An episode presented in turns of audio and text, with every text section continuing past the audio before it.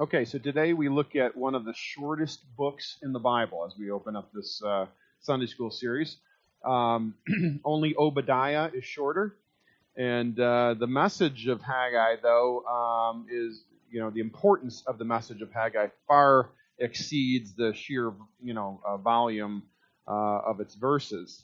Um, it, it's uh, it's written to those who start out with a zeal for God and grow complacent busy with the stuff of everyday life, like work and raising families and starting a, a, a, a, career and things like that. And so right away, as I just said that last sentence or two, you know, I thought, oh, this so so applies to me, right? Because because uh, we all get busy with the the you know sort of the the rat race, right? Of uh, taking kids to school and and and and, and picking up uh, kids from sporting practices and and uh, you know holiday events and and uh, and, and uh, just uh, you know trying to get ahead at work and all these sorts of things. And and these everyday things can crowd out our uh, our zeal for God.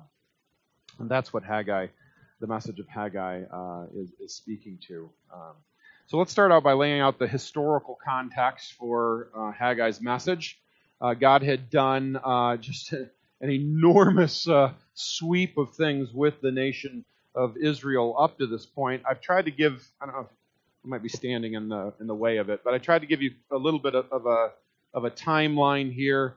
Um, so I'll, I'll, try to just highlight some things quickly so that we can get to the text. Um, in 627 BC, Jeremiah began his ministry, and he prophesied to Judah against their idolatry. Okay, so this is before the exile, right? So Jeremiah uh, prophesies to Judah against their exile. Despite the young king Josiah's reforms, his grandfather Manasseh had opened the nation up to the widespread uh, worship of all different kinds of pagan gods. Um, and uh, though there was a little bit of a respite there under Josiah, um, this, uh, this, this pathway that Manasseh had opened up uh, would put the nation on a crash course uh, with God's judgment. So, Jeremiah 25, uh, I'm just going to read a few verses uh, from that chapter. This is Jeremiah writing You have never listened nor inclined your ears to hear although the Lord persistently sent to you all his servants, the prophets, saying, Turn now, every one of you, from his evil ways and evil deeds, and dwell upon the land that the Lord has given to you and your fathers from of old and forever. Do not go after other gods to serve and worship them. Therefore, thus says the Lord of hosts, because you have not obeyed my words. Behold, I will send for all the tribes of the north, declares the Lord, and for Nebuchadnezzar, the king of Babylon, my servant this whole land shall become a ruin and a waste, and you shall serve the king of Babylon 70 years. So that was that was predicted before the exile, right? This was a horrific prediction that the Jews would be taken captive. They would be ripped out of the, the land of promise, the land that God had promised to the patriarchs. And they would uh, be forced to live in Babylonian exile for an entire generation. What's more, the city of Jerusalem and the temple of Jehovah would be leveled. 2 Kings 25 records the devastation that Nebuchadnezzar brought upon Jerusalem. This doesn't, this doesn't certainly uh, capture all of it, but this is a shocking couple of sentences. 2 Kings 25 9. He burned down the house of the Lord and the king's house and all the houses of Jerusalem. Every great house he burned down. And all the army of the Chaldeans who were with the captain of the guard broke down the walls around Jerusalem. The city was razed, it was leveled, right? All but the poorest of the land were either executed or carried off as slaves to Babylon. Not unlike the idolatrous generation of those who were rescued out of Egypt, who died in the wilderness outside of Canaan, another generation of Israelites would live their lives outside the blessing of the promised land, but this time in exile. But Jeremiah's prophecy had an end date to it. God, in his mercy, wouldn't cast out his people forever. Praise him.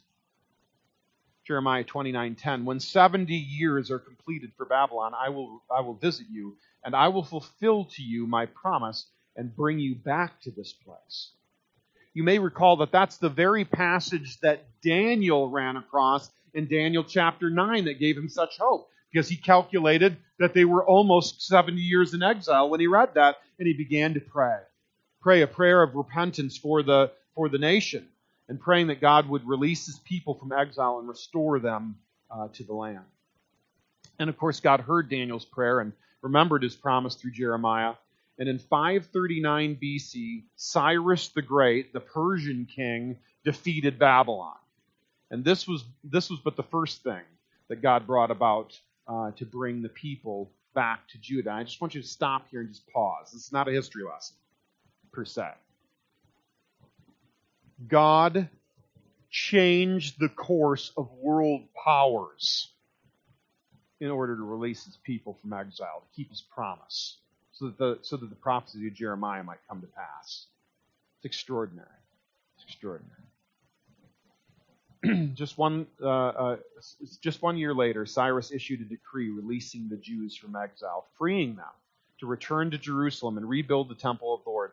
People who had been born in exile, who had only heard stories of the promised land, who had never participated in any of the great festivals of, of, of, of their, of their heritage, were now uh, released so that they might return to the land. But more than that, Cyrus ordered anyone uh, they were near to give them whatever resources they would need to rebuild the house of the Lord, the temple. This is recorded in Second Chronicles 36 uh, at the end of uh, Second Chronicles, and, and, more fully in Ezra 1 1 through 4. But I just want, again, just to highlight the Lord's work here, just in Ezra 1 1. We, we've looked at this, uh, Cliff took us through this. In the first year of Cyrus, king of Persia, that the word of the Lord by the mouth of Jeremiah might be fulfilled, the Lord stirred up the spirit of Cyrus, king of Persia, so that he made a proclamation throughout all his kingdom and also put it in writing. So not only did, did, did God take Babylon out of power and raise up Persia, he also stirred in the actual heart of the king of Persia so that he would release uh, uh, God's people. But despite the Lord moving Cyrus to release them and providing them with all the resources that, that they would need to rebuild the temple, the people had failed to do it. Now, one reason was the opposition that they had faced, and and and, uh, and, and Cliff pointed this out for us in Ezra chapter four, in verses four through five. Be reminded of this opposition. The the people of the land discouraged the people of Judah and made them afraid to build, and bribed counselors against them to frustrate their purpose. All the days of Cyrus, king of Persia, even until the reign of Darius, king of Persia. So you can kind of just quickly see the years of their reigns, right? So Cyrus, uh, though he didn't defeat the Babylonians until where is that? Uh, 539. He he he sat on the throne from 559 to 530. His son for 12 years, and then Darius. All that time, opponents to the rebuilding of the temple that struck fear in the hearts uh, of the Israelites. James Montgomery Boice, uh, a famous pastor who's uh, who's gone on to uh, be with the Lord and and commentator uh, explains the rest. He writes this: Cyrus died in battle, and his successor Cambyses, I don't know if I'm saying that right, was pushed to stop the work. When the work ceased, that is the work of building the temple. When the work ceased, the people turned to private affairs and gradually became used to worshiping among the ruins of the once great temple. Desire to rebuild died out. Now we want to be careful here. we want to be careful not to simply sort of lump these returned exiles into the same basket as the disobedient idolaters of Jeremiah's day. We want to make a distinction here. These were the faithful minority that had made the long, hard trip back to Jerusalem when Cyrus had permitted them to, to leave. Ezra 2 tells us that there were only about 50,000 that made made up that trip. That sounds like a huge number, but when you think of you know the the two million plus that were released uh, from Egyptian slavery, it's it's pretty small by comparison. And so these returned exiles, these were the faithful. These were the ones that that left all of the the, the security and the jobs and whatever sort of whatever sort of life they had built in Babylon, they left these things and went back to the promised land. Consider what they what they would have what, what that would have looked like. Most of these people had never been to the promised land. They didn't even know what they were that what they were going to. Right? But they did know that they were going to a city that, that had been that had been razed, that had been leveled. Right? And they had initially been zealous for the restoration of worship and the rebuilding of God's house, which included taking up a substantial offering for the work. Ezra 2, uh, 68 69 records this. So it's not that the people rejected God and abandoned the covenant. If we, if, if we, if we make that conclusion, then I think we start to see uh, Haggai in, in the wrong light. Nevertheless, the people had done something wrong. They had grown complacent. And they'd turned their attention from building the temple, rebuilding the temple, God's house, to the building of their own homes and their, their own private lives. So let's, let's uh, we've already read it once, but I'm going to read it again. Haggai chapter 1, uh, beginning in verse 1. In the second year of Darius the king, in the sixth month, on the first day of the month, the word of the Lord came by the hand of Haggai the prophet to Zerubbabel the son of Shealtiel, governor of Judah, and to Joshua the son of Jehozadak, the high priest. Thus says the Lord of hosts These people say the time has not yet come to rebuild the house of the Lord. Then the word of the Lord came by the hand of Haggai the prophet. Is it a time for you yourselves to dwell in your paneled houses while this house lies in ruins? Now, therefore, thus says the Lord of hosts, consider your ways. You've sown much and harvested little. You eat, but you never have enough. You drink, but you never have your fill. You clothe yourselves, but no one is warm. And he who earns wages does so to put them into a bag with holes. Thus says the Lord of hosts Consider your ways. Go up to the hills and bring wood, and build the house, that I may take pleasure in it, and that I may be glorified, says the Lord. You looked for much, and behold, it came to little. And when you brought it home, I blew it away. Why? Declares the Lord of hosts. Because of my house that lies in ruins, while each of you busies himself with his own house. Therefore, the heavens above you have withheld the dew, and the earth has withheld its produce. And I have called for a drought on the land and, and the hills, on the grain, the new wine, the oil, on what the ground brings forth, on man and beast, and on all their labors. Then Zerubbabel the son of Shealtiel and Joshua the son of Jehozadak the high priest, with all the remnant of the people, obeyed the voice of the Lord their God and the words of Haggai the prophet, as the Lord their God had sent him. And the people feared the Lord. Then Haggai, the messenger of the Lord, spoke to the people with the Lord's message I am with you, declares the Lord. And the Lord stirred up the spirit of Zerubbabel the son of Shealtiel governor of, Ju- governor of Judah, and the spirit of Joshua, the son of Jehozadak, the high priest, and the spirit of all the remnant of the people. And they came and worked on the house of the Lord of hosts, their God, on the 24th day of the month, in the sixth month, in the second year of Darius the king. Wow, this is quite an account. Through the mouth of his prophet Haggai, God called his people to see the futility of building a life which was not first built around worshiping Him. The text is divided easily into three sections that are marked by the Word of God calling the people to consider two things being obedient to the Lord's call to restore His temple, rather than focusing on their own personal comfort, and two, for the people to consider the consequences of their delayed obedience. Okay? So, so the te- I'm suggesting to you that the text falls into three pieces right? Each having this, this sort of focus. The word of the Lord coming, calling the people to consider these two things, to forsake their, the, the working for their own personal comfort and turn to the work of the Lord, focusing on, on worshiping Him as primary to their lives. And then, second, to consider the consequences of their decision. So, the first, first section, the text begins with Haggai laying out the facts, verses 1 through 6. The first fact would have been a hugely encouraging one. It starts on, uh, it doesn't feel like it, it feels like just sheer history, just sheer detail. But the first fact that Haggai points out is hugely encouraging, or should have been. God had mercifully revealed himself to the people and provided them not only with building materials, but with the leaders they needed to rebuild the covenant community in Jerusalem, Look at verse 1. And, and you may have you may have already noticed it because of the repetition in this short uh, chapter, but, but Haggai points out not only that the word of the Lord came by his hand, right, but it came to Zerubbabel, the son of Shealtiel, governor of Judah, and to Joshua, the son of Jehozadak, the high priest. Now, in these opening words, we see that God has provided a prophet for the people to hear God's wise and life giving words. God was under no obligation to send a prophet. God was under no obligation to the people. These people that had ignored his house, he was under no obligation to send them another word of encouragement, to send them another warning. But he did in his mercy.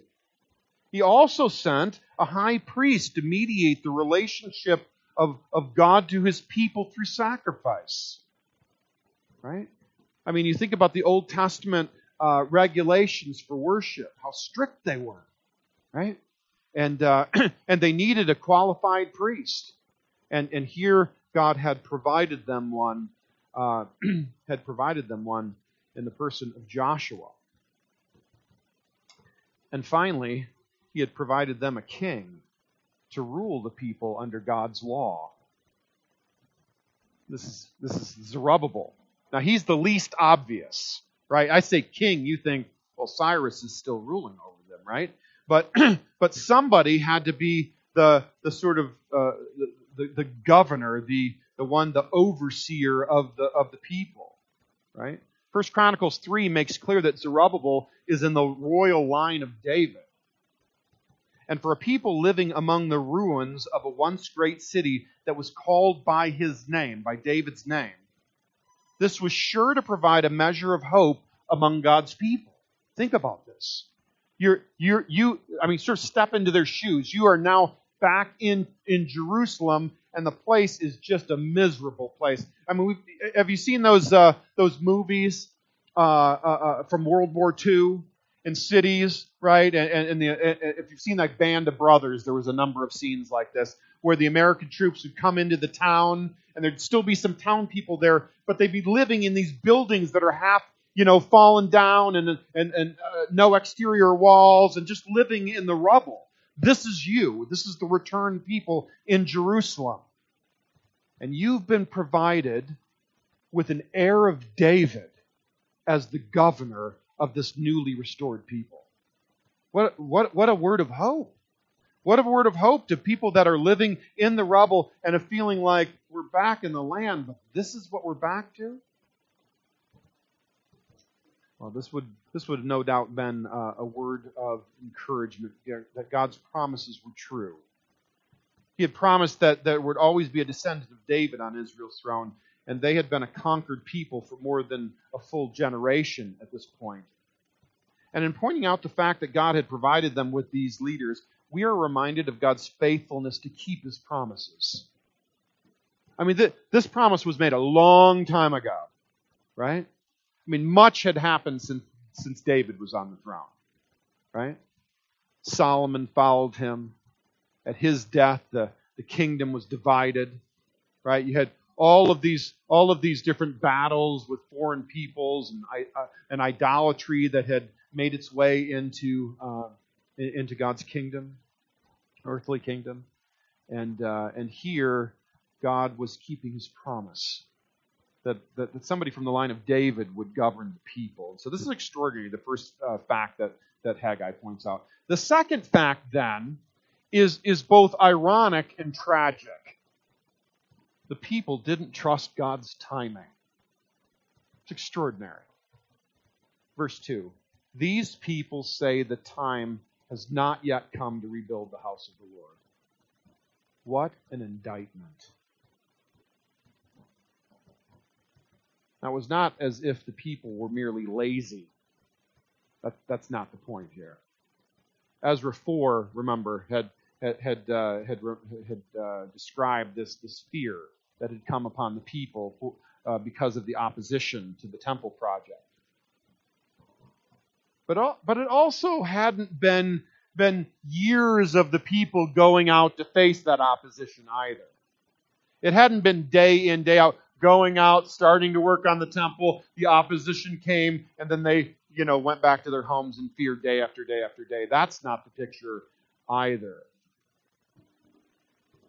I can hear my own voice trying to justify my selfish behavior. I can hear myself with that. I'll be more useful to God if I have a secure and comfortable home to live in. I need to, I need to work where there's no opposition. Surely God doesn't want me to be, you know, put myself out there, put myself in a danger spot. I'll work where it's safe to work. Well, whatever their reasons, the people had made peace with the fact that God would surely be okay with obeying him, but obeying him later. Building the temple at a time when it was safer to do so in their judgment. One commentator wrote of how serious a sin this was. At the root of this sin is the nastiness of pride, the belief that our wisdom and preferences are greater than His. This passage reminds us that God's greatest desire for us is that we honor Him and obey His commands.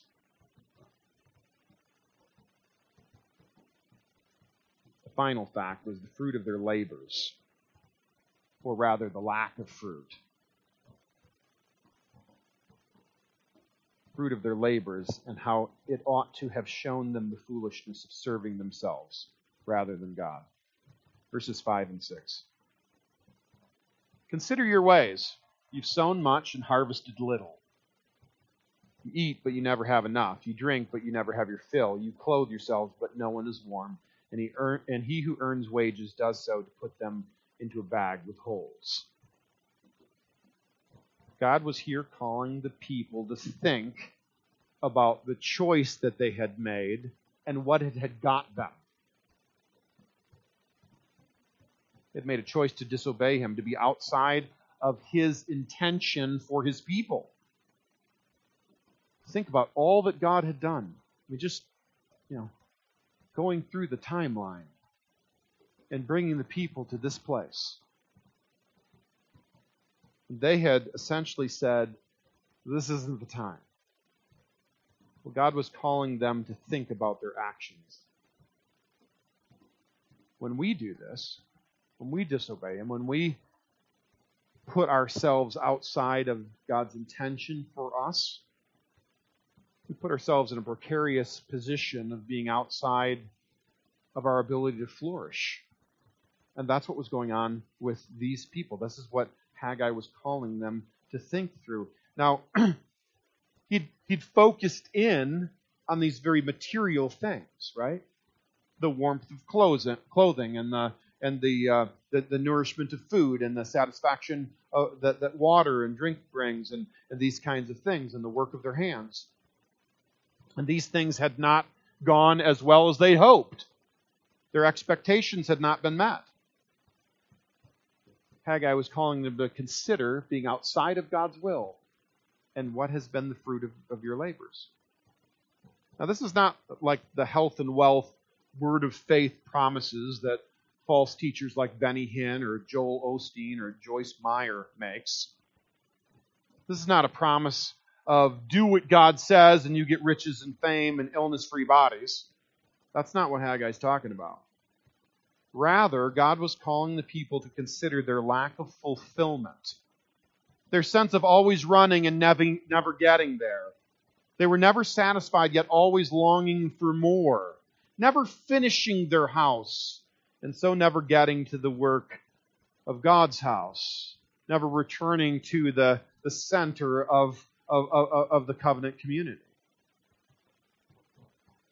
Well, after giving them the facts, Haggai moves to call the people to repent and obey. We see this in verses 7 through 11. Look at verse 7. Thus says the Lord of hosts, consider your ways. Go up to the hills and bring wood and build the house. Haggai called the people to, to obey now. Not when you think it's the right time, but obey now. time to obey the Lord is always right now, not when we feel like it. The people are given two reasons to obey God by putting his desires before their personal ambitions. The first is this Serving the Lord when it costs you demonstrates faith in Him and your evaluation that He is worthy of your sacrifice. Right? When we obey the Lord and it costs us, when we obey the Lord and it puts us into danger, when, when, when, it, when it makes our own personal comfort be, you know, put on, on you know, uh, uh, lay down as a sacrifice, this demonstrates faith in God.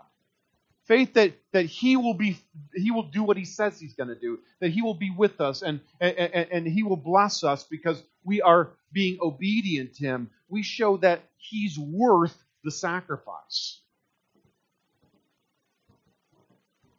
God's jealous for his own glory, and he is right to be so. And so, by obeying him in this way, in this way that's dangerous and sacrificial, this sort of obedience brings God joy. It's extraordinary that we have the ability to make God smile. Verse 8 Build the house that I may take pleasure in it and that I may be glorified, says the Lord. It's extraordinary. That in and of itself, right, is a reward. Right? The second reason is that God had long promised his people blessings for obedience and cursing for disobedience. Passages like Leviticus 26 and Deuteronomy 28 are very detailed on this score. Right? If we had the time, we'd go back there and, and read long sweeps of, of, of Deuteronomy 28 through 30. And, and you'll be blessed in all these different ways in your field and in the city and, and all these things if you obey. But if you don't obey, right? then, then you won't be blessed in these ways. And much of the language in Leviticus 26 and Deuteronomy 28 passages like that are alluded to here. Look at the second half of verse 9. My house lies in ruins, while each of you busies himself with his own house. Therefore, the heavens above you have withheld the dew, and the earth has withheld its produce. And I have called for a drought on the land and the hills, on the grain, the new wine, the oil, on what the ground brings forth, on man and beast, and on all their labors. Now, friends, the, the land was the, the focal point of God's inheritance to the people in that day. Now, it pointed to a, a greater truth of, of being with God in Christ, but, but, but this is the Old Testament economy. This is the, this is the, the precursor, if you will, to, to being with God in Christ is to being in the land where the temple would be set up and he would dwell with his people. And and and you, you know when you think of the land, you think of all of these of these promises of the fruit of the land, the blessings of the land, a land running with with uh, with milk and honey, right? And so now you read this text, and, and all of these different fruits of the land are, are, are, are, are, being cursed. The dew is being withheld, right? And the, and the ground isn't producing what, what, what is expected. Thus, we see the people getting what God promised for disobedience. In effect, Haggai reminds them if you want to rely on yourselves, you will not get abundant blessing and all satisfying joy from me. You'll get food that rots and money that doesn't last. Rely on yourself, you don't get abundance. Now, have you ever experienced this in times of disobedience and pride in your own life? How many times do we rely on ourselves in this life and ignore God's call for us to be submissive and sacrificial and zealous for the things of the Lord? And the result is not peace that God promises his people, who believe in him. But rather, what we experience is chaos and worry and fear and bitterness, right? Because when we don't obey him, when we don't trust him, we don't get the fruit, that covenant fruit. And this, I think, is what's going on here in these, uh, this middle section of the passage. Well, finally, let's look at the glorious work of God in his people in, the, in, in verses 12 through 15. Throughout so much of history, God's people had failed to listen to the warnings of the prophets. I mean, it's one of the like it's one of the things we know about the Old Testament, right? Uh, how, you know, it, it, even if we're sitting here this morning thinking like I don't know a ton about the Old Testament history or something, but I know this: the people were disobedient and didn't listen to the prophets. I got that down, right? And that's that's that's sort of what we know about much of Israel's history. But Haggai's message here serves as proof of God's power in His Word. God's mercy to bring His people to repentance through His message to them. Verse 12 Zerubbabel the son of Shealtiel and Joshua the son of Jehozadak the high priest, with all the remnant of the people, obeyed the voice of the Lord their God and the words of Haggai the prophet, as the Lord their God had sent him. Now, this verse, in and of itself, we could park here a long time and just talk about uh, the role of God's prophet and how the prophet was divinely given God's very words. They're, they're equated here in this verse, right? And, uh, but we see here the power of God's word change the hearts of his people. In contrast to the many prophets who lamented Israel's long disobedience and hardness of heart, Haggai's message from the Lord takes about three and a half weeks for the returned exiles to respond in faith. We've got these markers at the at the beginning and end of our text, right? Um, verse one, the sixth month on the first day of the month, right? Second year of Darius. At the end, the 24th day of the month, the sixth month, second year of Darius, right? So I'm not smart enough to do the uh, you know calibration to our way of thinking about dates, but other smart people have done it, and they are universally agreed. August 29th to September 21st, 520 BC. That's pretty exact, isn't it? August 29th, that's the beginning of the text. September 21st, 520 BC. That's three and a half weeks. People in despair, in fear, cowering, disobedient. The word of the Lord comes. The people do consider their ways, and they repent and turn back to God. Friends, this is extraordinary. Right? This is extraordinary to take, take a people that were that had that had been complacent, that had started out being zealous for God, going on this long, uh, difficult journey back to the land, right? And and being disappointed with what they found, and then and then facing opposition after initially having a good start and, and start to lay the foundation of the temple and these sorts of things, and then sort of abandoning the work for their for their own comfort because they were afraid initially. And now the people are back about God's work. It's extraordinary. But lest we think they did so only to get more crops or to be uh, more financially successful, verse 12 finishes with the familiar and life giving words the people feared the Lord. They feared him because true blessing in life only comes from his hand. Joy and peace flow only from his gracious, gracious covenant with his people. And they had been, their eyes had been drawn to this conclusion through the prophet's words. These, the, the, this refrain, consider your ways. Consider your ways. We don't have it in the third section. What we have in the third section is the people actually considering their ways. So, so it's, it's, it's really this beautiful uh, bringing along of the people back to God. The ultimate blessing for God's people is not found in this world though it reverberates in this world. The ultimate blessing of God's people is God. Verses 13 and 14. I am with you, declares the Lord. And the Lord stirred up the spirit of Zerubbabel, of Joshua, and of all the remnant of the people. God's presence is everything for God's people. It is true blessing.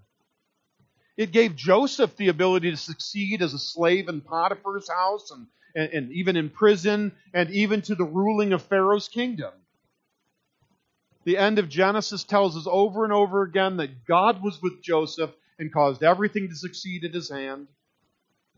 And in 520 BC, it gave the people of God the ability to overcome their fear and pride and obey the Lord. Verse 14 They came and worked on the house of the Lord of hosts, their God.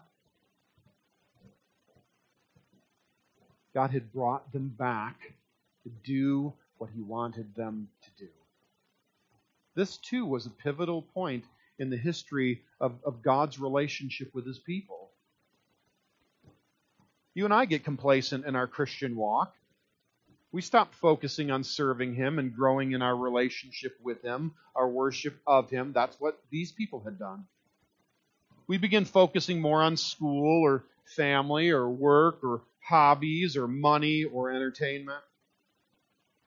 But we need to be reminded that Jesus came not only to offer us a way to heaven, but a way for us to be ever and always with Him and satisfied with Him.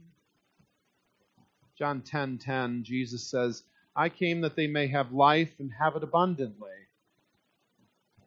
It's not that these people got saved. It's that these people, God's people, were called back to focus on what was important, on serving the Lord. And I think we too need to be called back again and again. Because though we don't lose our faith, we don't lose our standing with God, we get distracted.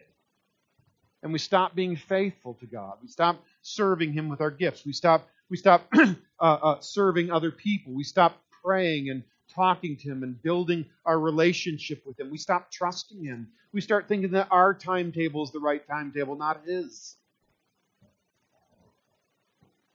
If you've let other pursuits crowd out the joy of knowing and serving Christ, consider your ways. That's the message of this text. Consider the lack of true blessing and joy that you are experiencing.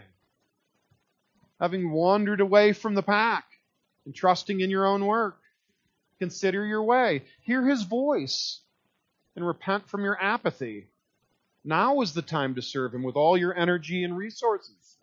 Don't worry about your life. Jesus says this, uh, it's recorded in Matthew, right? Don't worry about what you will wear or what you will, what you will eat or, or where you will, you will live. Make serving him your highest priority. Matthew 6:33 Seek first the kingdom of God and his righteousness, and all these things, these material things, will be added to you. So it's not that this is a serve God to get physical things. It's serve God so that you get God and everything else will get taken care of. Right? And this is the message of Haggai 1. I hope that's a blessing to you. Let's pray.